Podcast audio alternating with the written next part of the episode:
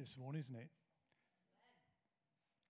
I think it's great to be here. Do you know what? I, I went down to uh, the prayer meeting this morning. As I opened the door and, and saw some people praying, it really stirred my heart because it made me think how hard it is sometimes living in the world and how wonderful it is when you can go into a place where there are like minded people who love the same God that you love and worship the same God that you do. And, and it just stirred my heart this morning. And I look around uh, today and I just look at you guys. And there used to be a, a really cringy song that we used to sing many years ago. Oh, it was terrible. It was an awful song. It was the joy that I feel when I get together with God's wonderful people. It was terrible. The song was awful. But you know, I've got to say, I, I, do, I do feel the sentiment of it. As I'm getting older and I, and I realize what it is and how important it is for fellowship and, and to love one another and to care for one another, I'm getting the sentiment of it. So I don't know who wrote that song. I, I haven't forgiven him yet, but it was, uh, but it was, it was a great, it was a great song.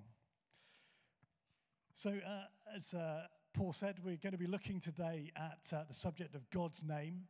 I just want to start by giving a couple of uh, illustrations to you. Now, many years ago, uh, when Sharon and I were first married, which was a long time ago, we were passing through Glasgow on holiday.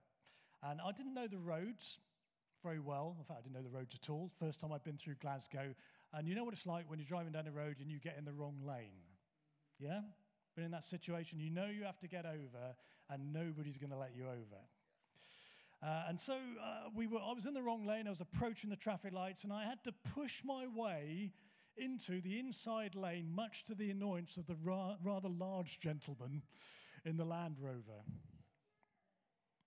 As always, in these situations, Murphy's Law, doesn't it? You heard of Murphy's Law? Murphy's Law dictates that the person in the car you carve up is always disproportionately larger than the average motorist. Have you noticed that? Now, I'm not a, a small guy, but uh, I looked in the mirror and this guy was obviously part of the local rugby team, and he got out of his car, and I'm looking in the mirror thinking, oh dear, now I'm in trouble. 21 years old, just carved this chap up. And he walked up by the side of the car with a fierce look on his, uh, his face, uh, you know, nostrils flared, and he banged on the window and he said, Put your window down. And um, obviously, he wanted to show me some Glaswegian hospitality. And so I put my window down about half an inch, like that. And at that stage, the traffic lights changed and I was gone, basically. Uh, and I left the guy in the smoke, basically. He never called me up, and I made sure he never called me up. On another occasion, uh, when the children were young, we, we, went to Disney in Florida, a holiday of a lifetime for us. We've been told how positive and hospitable the Americans are and how you must always go to um, the American Disney rather than the Paris Disney because the French don't know how to do Disney. Okay, because you know what the French are like. Oh, it's terrible, this, isn't it? But they're not like the Americans. They don't have the hospitality. Sorry, Brigitte. they don't have that kind of buzz, do they? Uh, and because you're always trying to push in the queue. Have you ever been to Euro Disney? Yeah. Everybody pushes in the queue. It's the Europeans, it's not just the French, Brigitte. It's the Italians, actually. It's only Italians here. God, oh, dear, that was. Uh, a so, American, American hospitality. And on the way into Disney, there were a number of toll roads. And in those days, there were hoppers which you threw your coins in, which made the barrier go up on these toll roads. Ever experienced that? I'm not sure if they're there now, but this was many years ago. As we approached the barrier, I got my money out in my hand, all my change. And as I went to throw it in the hopper, as the car was moving, I hit the door or the window with my hand and I spread the change all across the tarmac outside. And obviously, I had to stop. I had to get out of the car. I had to get on my hands and knees and individually pick out these. Goodness me, American hospitality. I experienced a different type of American hospitality that day. I learned words that I'd never heard before, but I know there was beeping of horns, there was people shouting at me. They people, guys, out of the door. They were calling me at their doors. They were calling me all sorts of names. How terrible! Now, you may be thinking what relevance these stories have got to do with a preach uh, this morning. Well, over the past few weeks, Tim's been leading us in our series on God's character, taken from the Bible reading, which is up here, which is in Exodus 34, verses 6 and 7. Now, we've been learning about the many names of God which are described throughout the Bible. These have significant meaning uh, to us, revealing his attributes and character so that we may, in some small way, understand part of who he is. Because we can't possibly understand, with our human limitations, God fully. However, in this amazing account uh, in Exodus, God describes himself in a way uh, that uh, should give us hope uh, and comfort. Now, the reverse is referred to, and Tim has said this uh, many times, it's referred to over and over again in Scripture uh, by other writers because of its significance. Now, if you don't already have one, I would uh, really encourage you to pick a copy up of this book. Does everybody have a copy of this book? Is, are people reading this book? Because it's really important. If you, if you want to uh, pick up on uh, what we've been doing today, I would really recommend that you pick this book. This book was designed specifically uh, for this series that we're doing. It's not a book that we're working through, it's a book that was designed because we were going through it. Okay? So please, please uh, pick up uh, one of these books. I'm going to take us back to Exodus 33 and verse 8, which says this It says, Moses said to God, Show me your glory. Uh, and the Lord said, I will cause my goodness to pass in front of you, and I will proclaim my name, the Lord, in your presence. Can you imagine for a second just what that must have been like?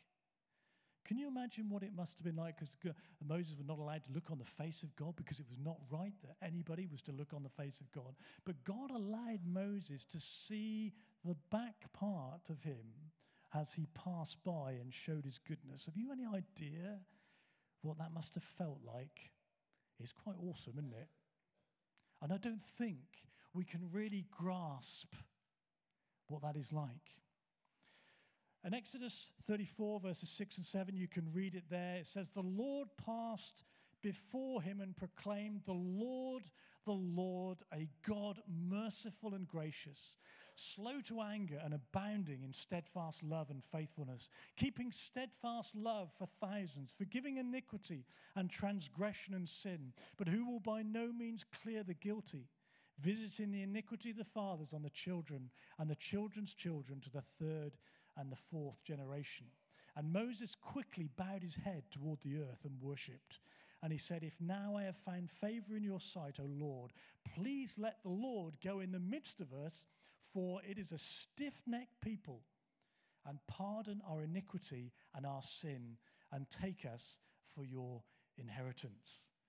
Amazing scene of God passing by and Moses experiencing this encounter with God. Now, so far, uh, we have looked at the Lord, the Lord, and we've looked at God being merciful and gracious. And this week, we're going to look at God's reference to himself as being slow to anger.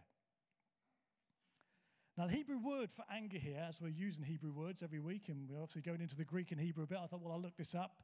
Uh, the Hebrew word for anger here is a very small word called ap. Sometimes it's AP, sometimes it's APH, which literally translated means nose, or in the plural, nostrils.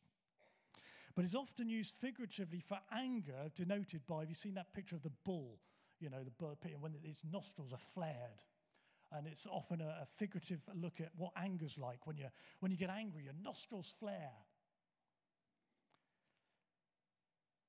Um, but when this is put with the Hebrew word arek, which is A R E K, meaning slow, then the context changed to become one, any or all of the following.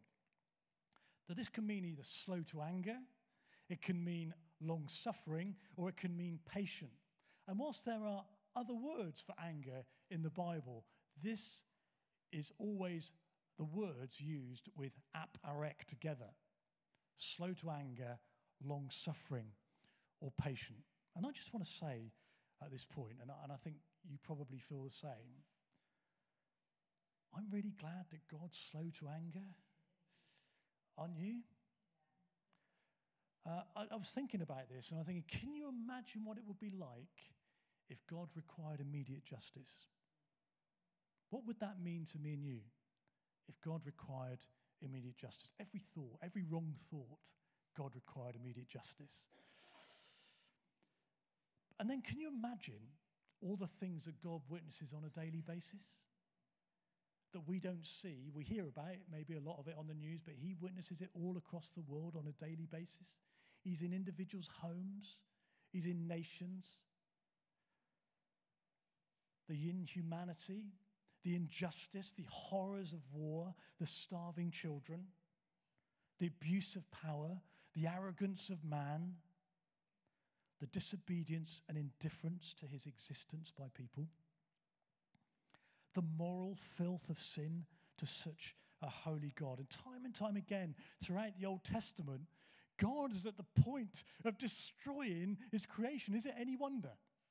Is it any wonder when he sees all of this going on in the world? I want to ask us a question what if it were down to us? What if it were down to us to make the decisions that God has to make when it comes to his anger? I, I, I would say, I don't think the, the Bible would ever advance beyond Genesis chapter 3, and God would be reading it on his own.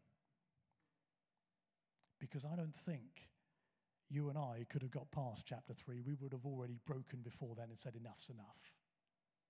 Enough's enough. If we just go back two chapters into Exodus 32, uh, we see that even though the Israelites have seen such great miracles, they'd been delivered out of Egypt, they'd, they'd been led by the, the pillar of cloud by day and the pillar of fire by night. They were, they were being given provision of food every day on the ground. And then Moses goes away, and for six and a half weeks, Moses is away. And in six and a half weeks, they were back to building idols. They were still so engrossed uh, in the culture that they'd come out of in Egypt uh, that they missed the blessing and brought judgment on themselves. And I asked myself this question when I was preparing this. I thought, actually, what is my Egypt? What is my Egypt? And how long does it take me to go back there? And I'd ask you the same question Where is your Egypt? And how long does it take you to go back there? I guess the question for us today is how absorbed are we in our worldly culture to the detriment of our worship of God?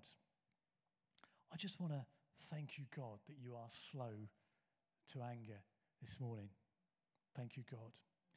You know, no one else in the Bible is described as being slow to anger. Did you know that?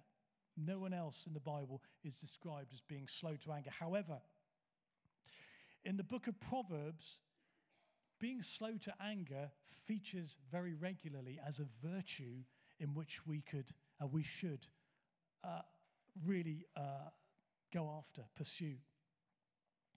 Listen to some of these verses from Proverbs. Proverbs 14, verse 29 says, Whoever is slow to anger has great understanding, but he who has a hasty temper exalts folly. Proverbs 15, verse 18 says, A hot tempered man stirs up strife, but he who is slow to anger quiets contention. Proverbs 16, verse 32 says, Whoever is slow to anger is better than the mighty, and he who rules his spirit than he who takes a city. That's quite big, that's quite strong, isn't it? Proverbs 19, verse 11 says, Good sense makes one slow to anger, and it is, and it is his glory to overlook an offense. It's a glory to be slow to anger and to overlook offense. And we can see from these verses, and we'll no doubt have learned, I guess, from our own experience, how, whether you've been, a, I guess, a recipient of anger or whether you have been a contributor to anger, because we've been on both sides, haven't we? At times, we have been on both sides. Anger is generally explosive and destructive, isn't it? Think about it. all sorts of research shows that anger disintegrates our health more than anxiety, sorrow, and physical, uh, extreme physical exertion. Let me read you that again. It says, Anger disintegrates our health and puts our hearts under more pressure and strain than anxiety, sorrow, or extreme physical exertion. Secondly, it disintegrates our community. When we get angry, our words can be like weapons with enormous ability to damage and wound relationships, sometimes irreparably. And it also disintegrates our wisdom. When we get angry, sometimes our mind disappears and the things that we would normally do and think about disappears with it. It distorts our view of the world. Uh, it distorts a view of ourselves and the people around us, making small things really big and making us make rash and stupid decisions, which we often look back on after we've cooled down and regret heavily. I was thinking about some examples here, and I was thinking about rage, what rage does. Rage can take over the natural thinking process, can't it? Anybody had that situation where, oh, it's the rage, and you go and do something really stupid, resulting in violence or murder? Not people here, I hope, incidentally. But think of all the people that are in prison today who were not that sort of person. Because rage got the better of them and they did something they would never even dream of doing in a split second, in a moment. They saw a knife on the side and they picked it up because rage got to them and it overtook their wisdom. What about matters of principle? Where tiny, unimportant things become a position for people to become entrenched. I cannot tell you the many times I've sat in front of clients when I used to work for the bank many years ago, explaining to them, why do you want to do this? Because it will only cause people like this man to make so much money. Because there's been a boundary dispute or something really, really tiny. You know, he, oh, he took an inch of my land. Okay, I get that. The principle is right. They shouldn't take one inch of your land. But it becomes so big that I've seen people empty their bank accounts of thousands and thousands and thousands of pounds on a point of principle. Because our sense leaves our body and goes somewhere else because it's a point of principle. What about being angry with God? That's never a good place to be, is it? If you feel angry with God, it's, it's, it's a thing that we need to do something about because we are never going to win that battle, are we? Earlier this week, when preparing for today, I read this story which illustrates a disintegration of wisdom. Uh, some of you may identify with this because it may have happened to you, actually. It may have happened to you.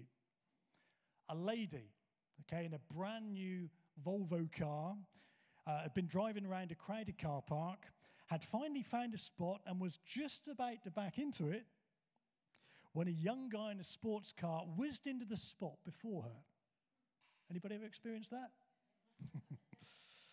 As the driver got out of his car and was walking away, the lady in the Volvo called out after him, I found that spot first. What gives you the right to push in and take it? The young man laughed and said, Because I'm young and quick, and carried on walking. could, you, could you feel the hairs on the back of your neck come up there? All of a sudden, he heard the sound of a car being crashed. He turned around to see the lady in the Volvo repeatedly ramming her car into his. She caught his eye and said, That's because I'm old and rich. yeah, funny story.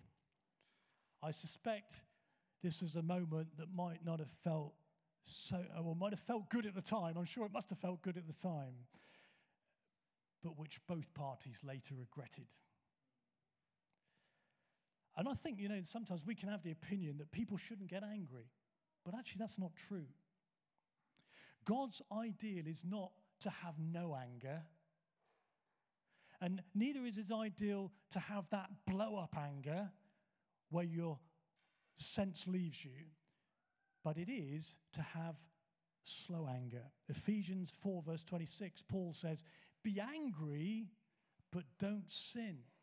We should be angry sometimes. It's important that we should be angry sometimes. Jesus displayed this anger when he uh, threw the money changers out of the temple. In John 2, verse 13, we read this it says, The Passover of the Jews was at hand, and Jesus went up to Jerusalem. And in the temple, he found those who were selling oxen and sheep and pigeons, and the money changers sitting there and making a whip of cords, he drove them all out of the temple with the sheep and the oxen. And he poured out the coins of the money changers and overturned their tables. And he told those who sold the pigeons, Take these things away. Do not make my father's house a house of trade. His disciples remembered that it was written, Zeal for your house will consume me. So the cause for his anger was his zeal to see the temple used for its proper purpose, which was for prayer and to glorify God. There's a very old preacher, which some of you may have heard about, uh, a guy called John uh, Chrysostom. He was a guy who lived in the third century, not somebody you'd know, obviously, but somebody you might have heard of. He lived in the third century. Uh, he was the bishop of Constantinople, which is obviously modern day uh, Istanbul. His name literally meant golden mouthed because during his sermons, people would spontaneously applaud because he was so powerful at delivering the word of God. And on one occasion, he made this statement. He said, He that is angry without cause sins. He that is not angry when there is a cause sins. For unreasonable patience is the hotbed of many vices. When we think of God, surely we love to think of God as a God of love, not a God who gets angry. However, if we have a God who never gets angry, we cannot have a God who does not love. Because if you and I never get angry about anything, then we don't love anything. Because if you love and see the thing you love threatened, then you get angry. Indifference is not love. When God looks upon the world, and you can read this in your book, when God looks upon the world, he sees a world stained with sin. Our sin is a horrible offense to God's holy nature, and his justice cries out for punishment. Um, but at the same time, his love is longing to forgive us. His grace is making it possible for him to forgive us, even though we don't deserve it. And his mercy is reaching out to us in compassion for the consequences our sin has caused us and his long suffering is delaying the punishment we deserve, giving us the opportunity to repent and turn to him. What an amazing God! Thank you, God, that you are slow to anger. Thank you because you are giving me time to put my life right. You are giving me time. You are giving the world time to repent and come to you. You are giving people time. In 2 Peter 3, verse 9, it says, the Lord is not slow to fulfill his promise, as some count slowness, but is patient towards you, not wishing that any should perish, but that all should reach repentance.